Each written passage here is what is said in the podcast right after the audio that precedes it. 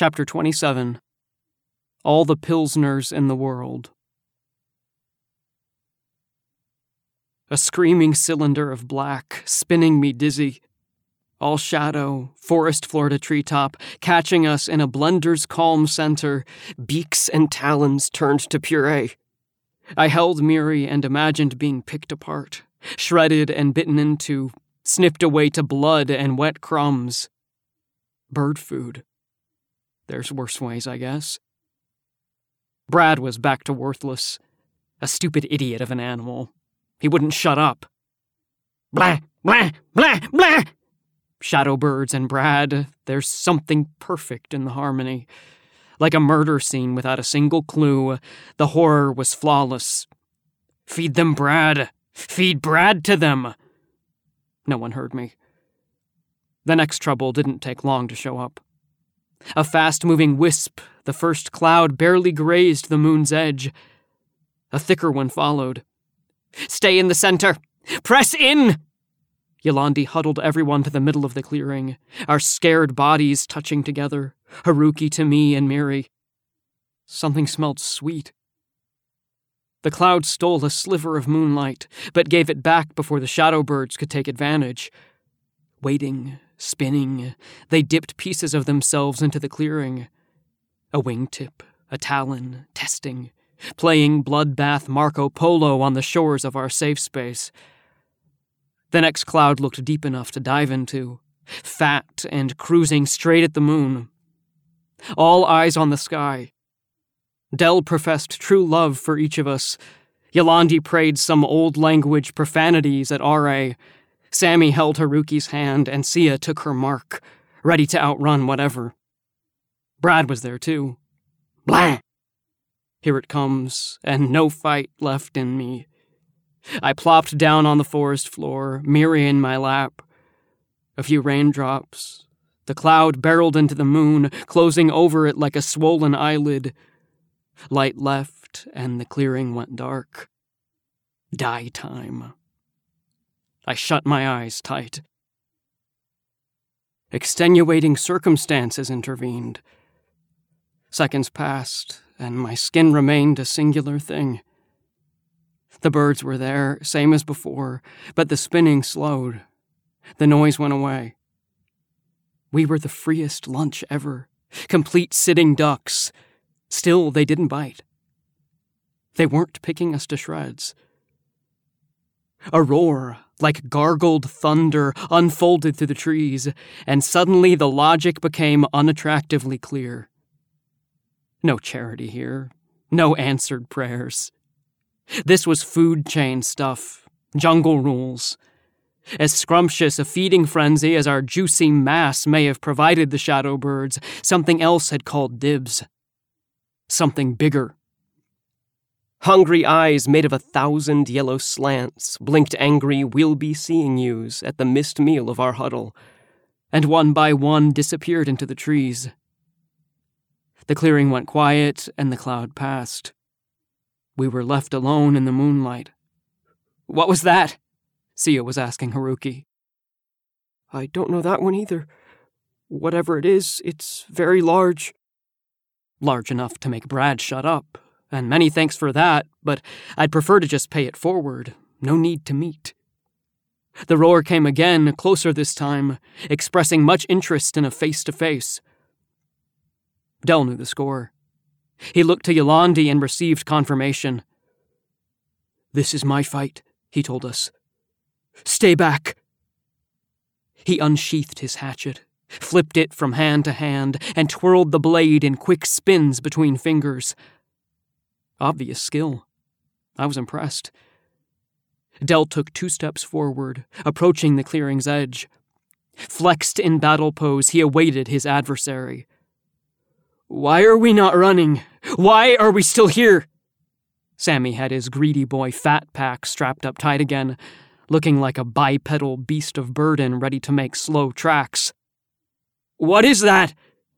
It is a lima bear, and this is Biclops' battle. Sammy looked at Yolandi like she'd just coughed up a mouthful of fairy dust. A bear? Dell is about to fight a bear? Dell? Yes, Yolandi replied, backing away, giving the warrior his space. He is. Sparing Sammy the retort recall of Dell's triple digit to nil record of ass beatings to victories, the roar sounded again, this time with a face. The fight was on. From behind a large tree, lime green glow preluded the massive body stepping into view. Head first and part by part, the bear's full frame assembled before us. Paws wider than trash can lids, and toes the size of shovels, claws like melted knives curved from each. Its girth parred up to a small whale and came sculpted in muscles roidally on swole. A fluorescent aura or bright borealis condensed to an animal nightmare. The beast burned thick with end of the tunnel light. I knew this was the last thing I would be seeing. Moving on all fours, the lima bear took its time. With relaxed breaths and steady hands, Dell eyed his opponent. An entire life of blind faith tapered before him to a visceral visibility, real as anything and coming closer by the step. Warrior god Biclops and the savage Lima bear towed up. It was time to prove out. On guard! Dell pivoted back, knees bent and elbows fixed, pressure loaded to strike the first blow. Front paws pressed off, and the bear rose full height in front of Dell. Flexed, chest spread, it stared down at the tiny impediment holding a hatchet. The lima bear roared. Trees shook and air vibrated. The bear swung. Dell swung. The two collided. Dell's body pinged like a golf ball from an aluminum bat, shooting across the clearing and crumbling its inertia into a tree trunk, his little bones tumbling to a pile at the base. Many important parts were most certainly popped and bleeding inside of him. Obviously unconscious, apparently dead, Dell's small fingers remained curled around the handle of his hatchet. The bear wasted no time. One stride landed its straddle above its victim. With portrait painter precision, the lima bear stroked two claws down the length of Dell's face splitting the skin in parallel lines from head to jaw and snapping the band of Dell's prescription goggle. Not a twitch, only blood. Dell had been bested by a single blow. Brad charged and caught a dose of the same, slapped unconscious against a tree. Rage overwhelmed shock paralysis, and Sia began throwing rocks. They landed like taps on a turned shoulder, a timid request for attention. Granted. The bear turned its eyes to Miri.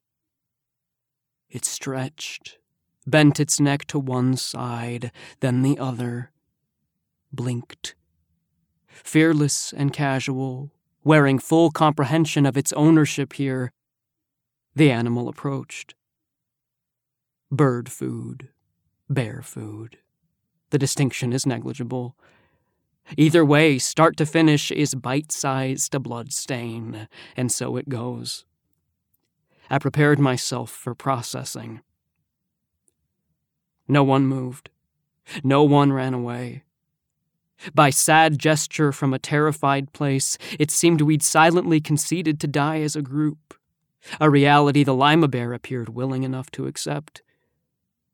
A yard removed, it stood tall before Miri and me, shedding green smoke like a controlled burn of its entire body.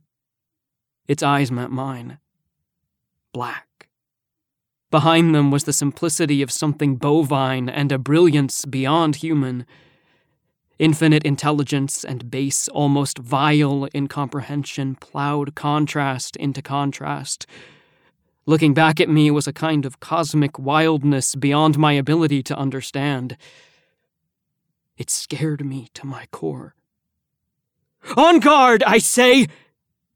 Somehow Dell was up, and frazzled, to say the most. Blood trickled from face down to new boots, some leaking into his goggleless eye. Doubly blind, Dell let his hatchet fly. It zipped past the bear and landed with a thud in Miri's back. stuck there like a spoon in cold ice cream, planted almost handle deep in the base of her goddess arm, a near amputation. I can't see! Has a blow been struck? Tell me, please! I can't see! Circumstance reassessed, the bear was done for now. Acceptable damage rendered, psychological as well as structural, this was a good place to leave it. A horrible parting gift, his absence would be our anticipation.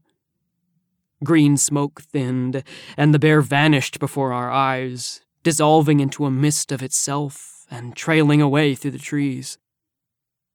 Once again, personal realities permanently dislodged and hearts pounding, we were left alone in the clearing, quiet in the moonlight, still inside the night.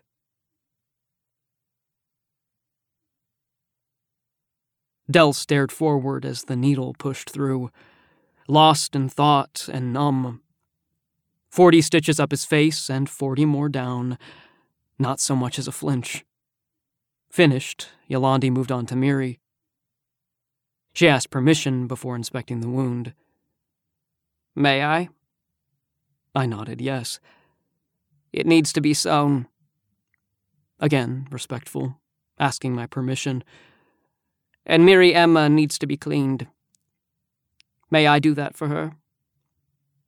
Yes. Okay. Yolandi requested Sia please come assist. My sister arrived and sat down with us. She'd planned ahead. Yolandi produced a bag with all the necessary implements gauze, astringent, handy wipes, dry towels, essential oils, powder. She ran the stitches first, that should do. Then proceeded to release the straps harnessing Miri's body to mine. You'll need to keep hold of her hand. Yolandi looked me in the eye as she spoke. You cannot let go. Do you understand? Again, I nodded yes, wrapping my fingers through Miri's, cold and fixed. The straps were undone and Miri's weight taken from me.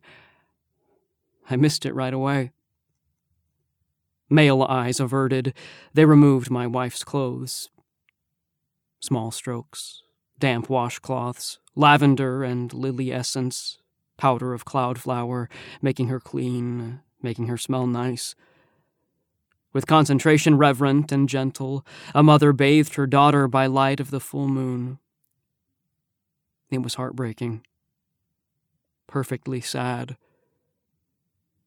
Wiping the last bright line from Miri's cheek, Sia told her friend, I'm sorry, M.E. I don't have any makeup with me.